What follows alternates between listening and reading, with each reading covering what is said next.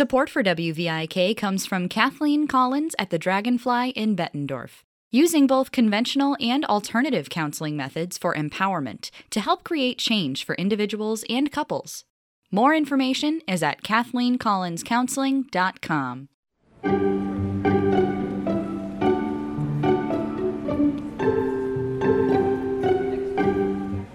Hello, and welcome back to The Gallery Gap, a podcast that examines inequity and equity in museums, exhibitions, collections, and programming.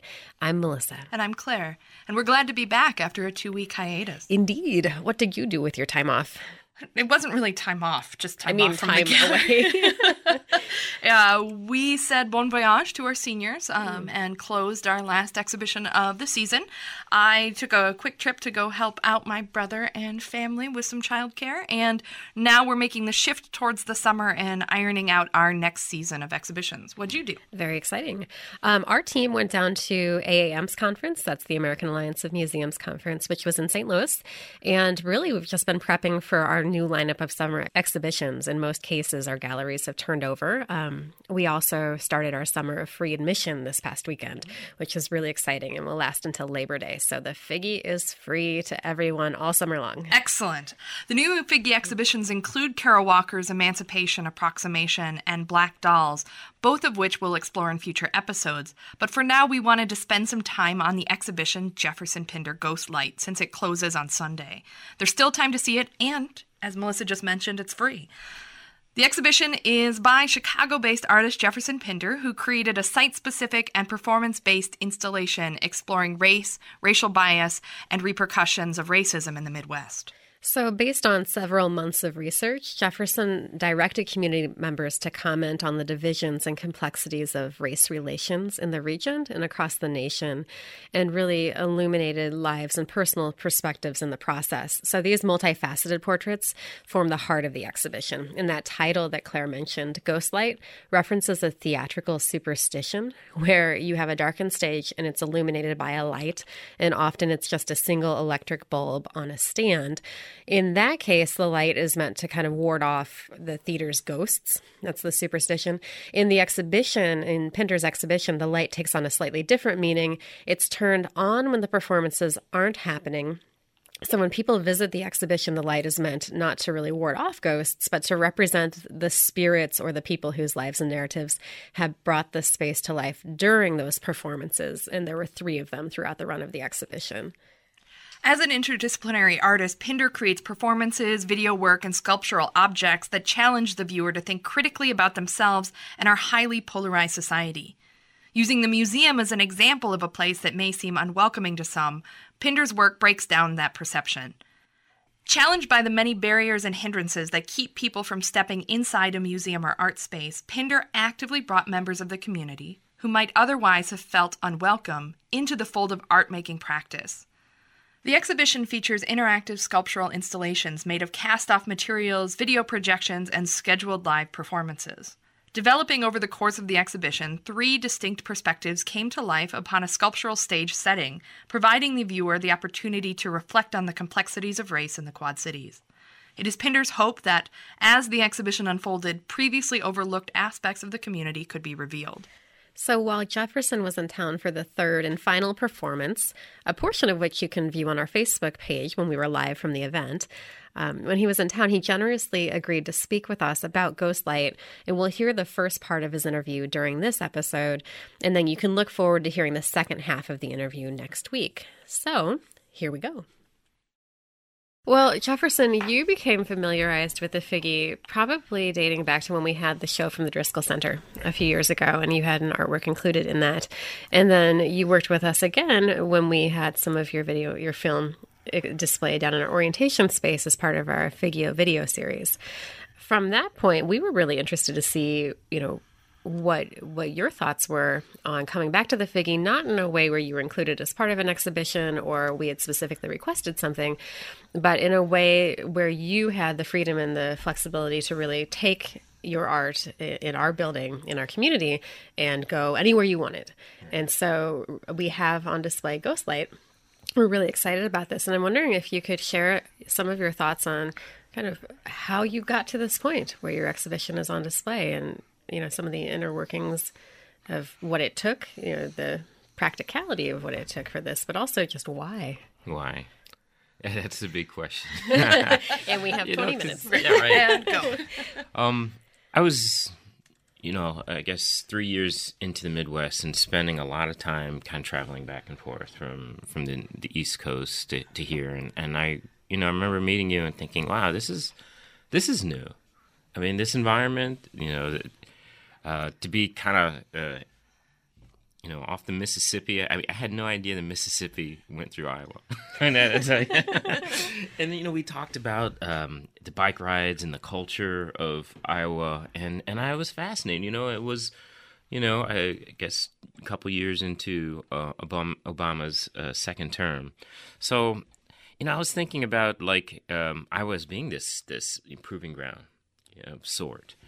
So I th- then went to to do more research because um, the curator um, at the Figge, uh, Andrew Wallace, you know, he proposed possibly doing something with the community, and then once that was in my mind, I think that was both the gift and the challenge because you know, I mean.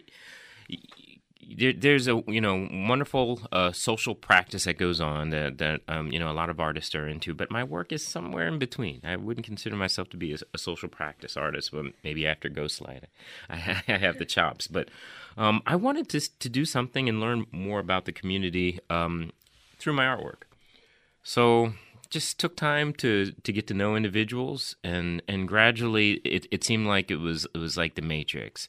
You know I, I, could, I could take the blue pill or the red pill. You know on one hand uh, i could come in and i could do my show and, and, and have very limited engagement with the community.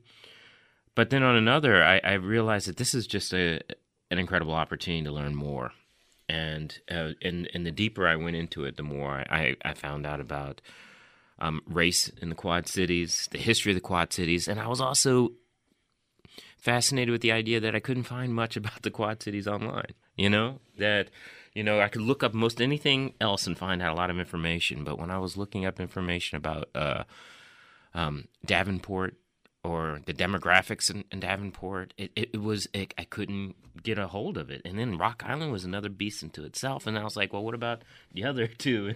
you know, and then Bettendorf and and Moline and East Moline and, and history um, of the the area, which you know I think is kind of remarkable, but it's just not really do- documented the same way at other locations. So you know, I had you know just spending a lot of time in Davenport, I realized I you know I thought that, that there weren't that many black people in town, and that was, um, I guess uh, that was um, that wasn't the truth uh, what I learned is is that I wasn't going to the right areas of town, and so I spent more time in Rock Island, and I, I learned a lot about it, and, and I met individuals that introduced me to different aspects. I think one of the really important events that I went to over the last six months was the Labor Day parade in Rock Island, and I was like, holy crap, there are a lot of um, people of color that live in this town, but I just haven't really reached out to them yet.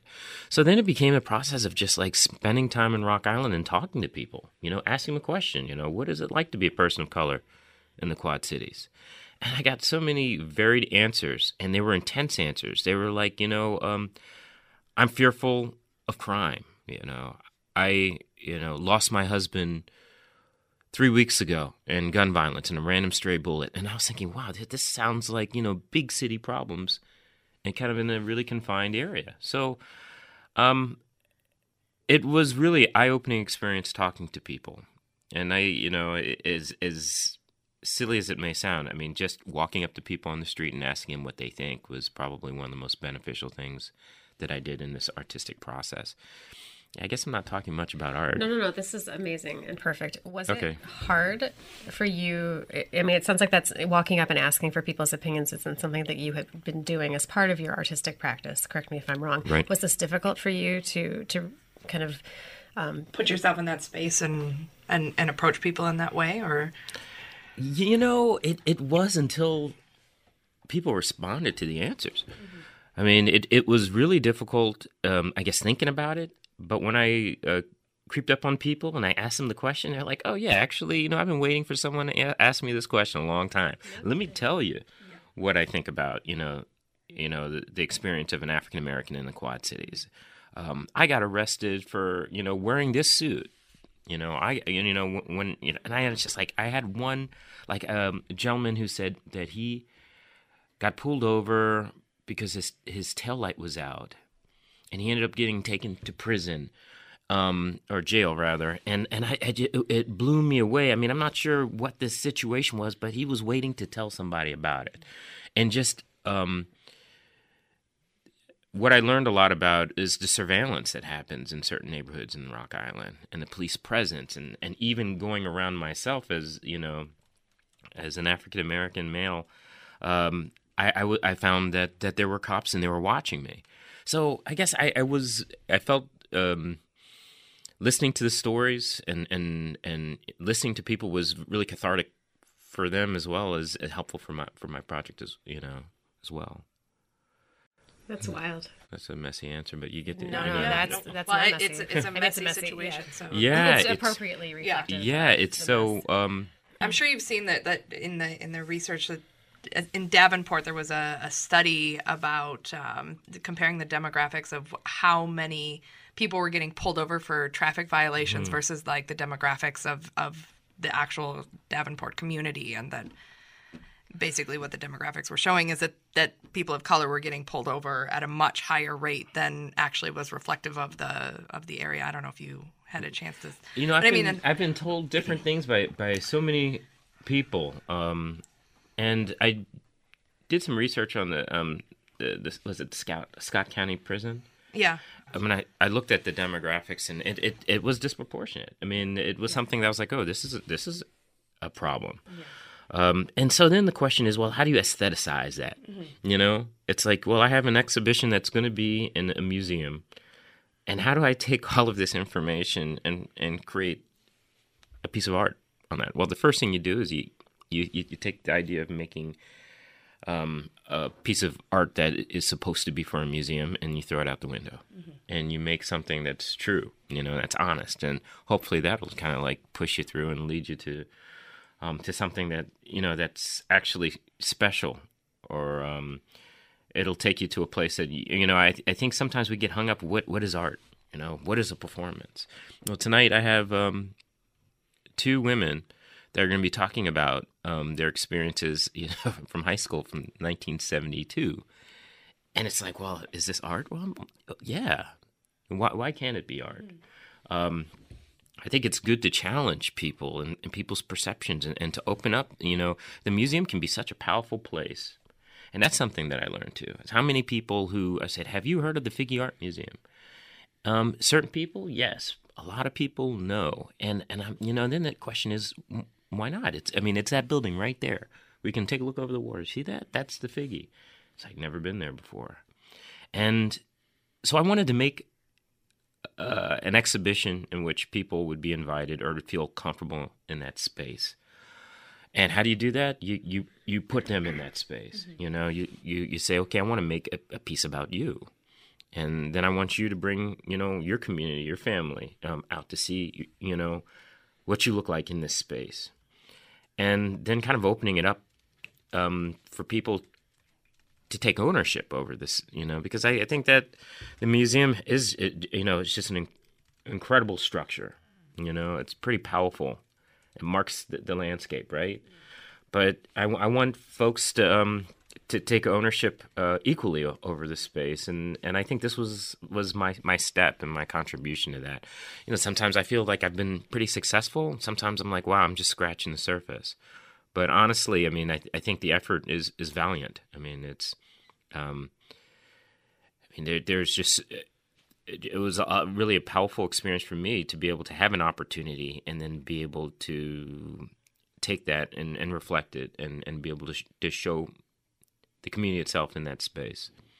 And that's what I've been working on doing. And have have you heard um, feedback from the community members in in their responses, not only to your work but also to being in that space and anything that that's come out of that, or is that still in process with people? Or You know, I think that my circles were kind of tight. Now, now I think about it in hindsight, I wish that I'd cast a bigger net, but it, it, it it's Herculean. I mean, the Oh, yeah. idea is just, I mean, There's no end. There's no end to it, and but I've en- enjoyed it, and I've had some like for example, when we had Joe McLemore uh, come through uh, last month, and it was, it was amazing how many people come through Joe's barbershop, but how few people from Joe's barbershop would come into the museum.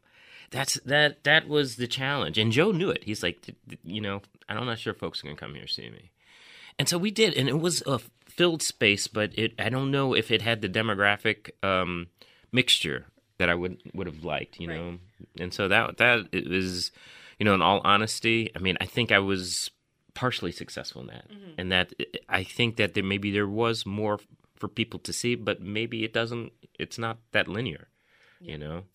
Maybe it's almost too simplistic in its thinking that um, if you bring the gatekeepers to the museum, the rest will follow. Um, folks will follow, but uh, I think it's a it's a, an i- initiative, and I hope it just doesn't stop with Right, the show. right, right. It, might- it's Yeah. more of a sustained. It needs to be a sustained effort, and maybe this catalyzes other things that come out. You know, that your exhibition and your performances might. Yeah, other things might come out of that. Absolutely, absolutely. I, I agree with that, and I think that it, it was the process. I mean, that's you know I'm an artist, so it it it is a lot about the process, and even when it's not fun or it's difficult, or you know I'm I'm you know trying to think, well, was I too ambitious with this? But the process is is um is really what you have to respect, and and that you know the, the discoveries aren't necessarily going to be made when you want them to be made, and sometimes it you know it might be next year, it might be two years from now, or or, or further down the road where people will, will think, oh yeah, Joe did a show here, or or Gaye um, Shannon Burnett did did a really incredible thing. At the museum, and I remember that. And you know, someone else will ask a question. It's like, wow, okay, well, maybe, maybe this space is, is not what I thought it would be, and, and it's a lot more inclusive. I'm looking forward to the performance tonight because Melissa and I have, at one point in time, we were talking about some of the events that they'll be talking about this evening and how difficult it is to actually dig up information. I mean, you had kind of mentioned this a little bit about how difficult it was for you to find out information about the Quad Cities as a whole, but also, um, if you want to I- jump in, Can yeah. I even jump in? Yeah. The the Soul Bowl. Yeah. You gave me very specific details Yeah. to pull ar- from the archives, and I went straight to my contact at the Dispatch Argus. I gave him all of those details. He said, "No problem. Um, they're probably in this other room in storage, but I'll have them fetched." Got back to me a week later. He's like, "We can't find them."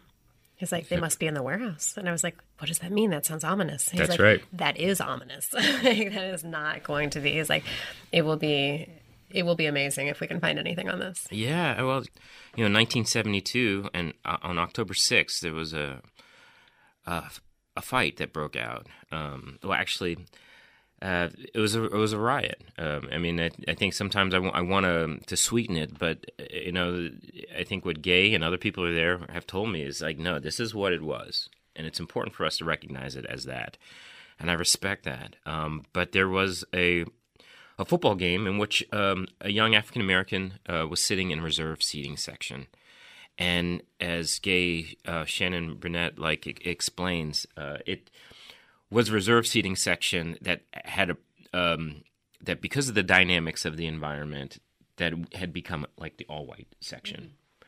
Um, she explains how um, systematically they barred blacks from sitting into that section while this young man, you know, was was feeling militant and and wanted to stand up for, for I mean for I guess um, understood what it was and wanted to be there and wanted his presence to be there. And I guess the athletic director had a conflict with him, and uh, punches were thrown. The police came, and then there was a melee. Um, students, both black and white, were protesting um, this young black man being taken away. Um, and then what seemed like um, a, a, a solitary incident. Uh, Similar incidents were happening in a United Township and also at um, East Moline the same night. So it was like something was brewing at the surface, and then at Rock Island that following Monday, um, all hell broke loose, and there were 30 um, black students that went to school that day but refused to go to class, and uh, met outside the field of the gymnasium where the police then came, and there was a conflict between the police and the African Americans. Um, I think 16 people were arrested.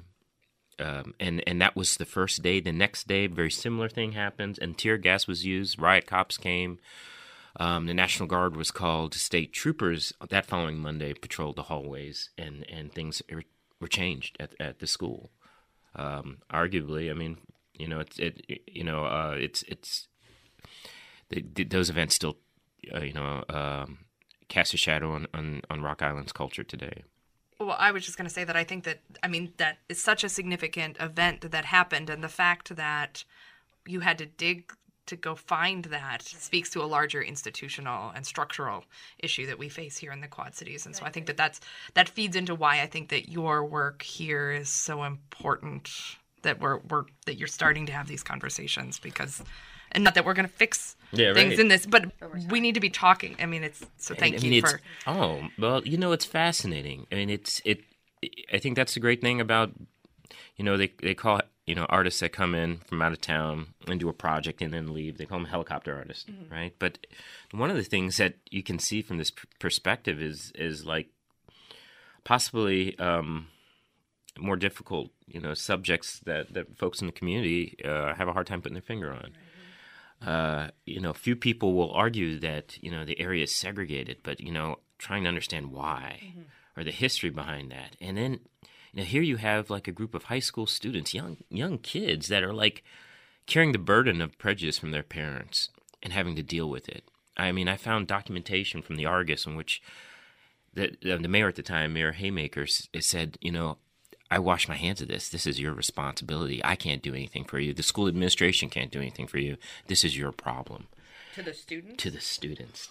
To a group of white students that came to, to say we we want to try to figure this out. Mm-hmm. You know, Mayor Haymaker said, you know, we do have a problem, but it's up to you to solve it. And I I couldn't believe it. I'm reading this on a paper, and I'm thinking, you know, this. I mean, there's so many other things that were going on in '72. I think there was just an, an, a suspicion of, of the youth. Um, I think there was a fear of the youth and it becomes really evident when you read the stories and also everything is divided in black and white the white students came down the black students fought this white parent said this this black parent said this and i'm like wow this is these are the roots of some of the issues that we have to deal with today mm-hmm. you know so when you wonder why things are the way they are this was a really pivotal moment in which you know there, I, I you know again like i was saying before i don't know if, if if rock island has truly recovered from it. And and nobody wants to talk about it.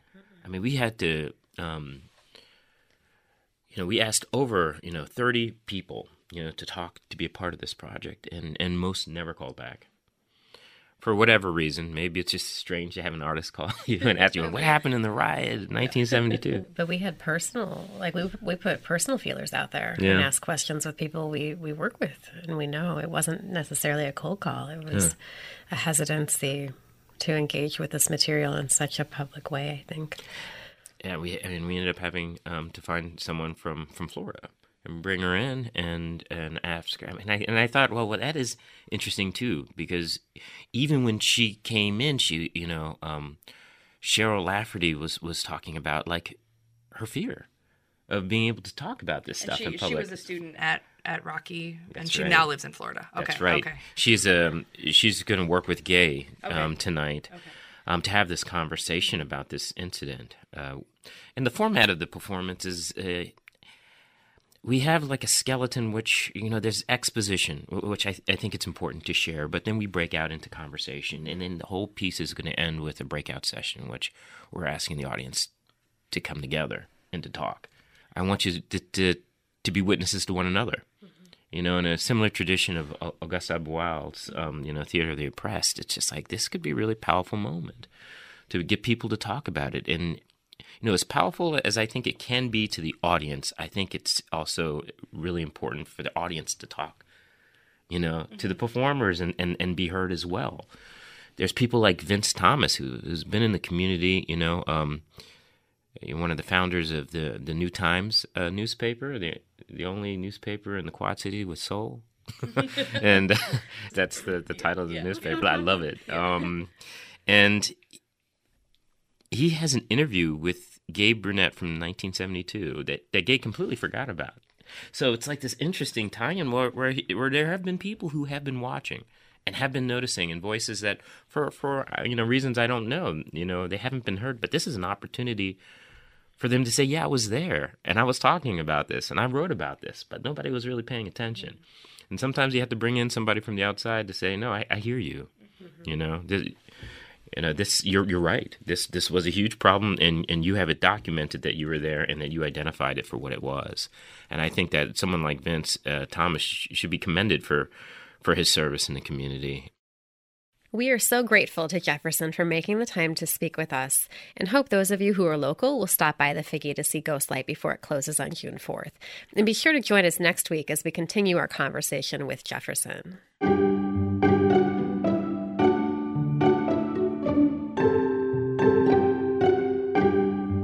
Also want to remind you, if you haven't done so already, that you can subscribe to the podcast on iTunes or Google Play, and you can listen to the episodes on WVIK's website. There's an email on the website in case you'd like to contact us. And also, don't forget that we include additional information and materials on our Facebook page, such as that live posting from Pinder's performance, his last performance. This additional material relates to the episode, so if you're interested in digging deeper, be sure to follow us. And as always, thank you to the Augustana Teaching Museum of Art, the Figge Art Museum, and WVIK for your continued support of this project. A special thanks to our production team, Lacey Scarmana and Alfredo Manteca. And this podcast would still just be a mere idea if it wasn't for the generous support and sponsorship of Pedersen Pates Design. Thank you so much for making this program possible. And last but not least, thank you to you, all of our listeners.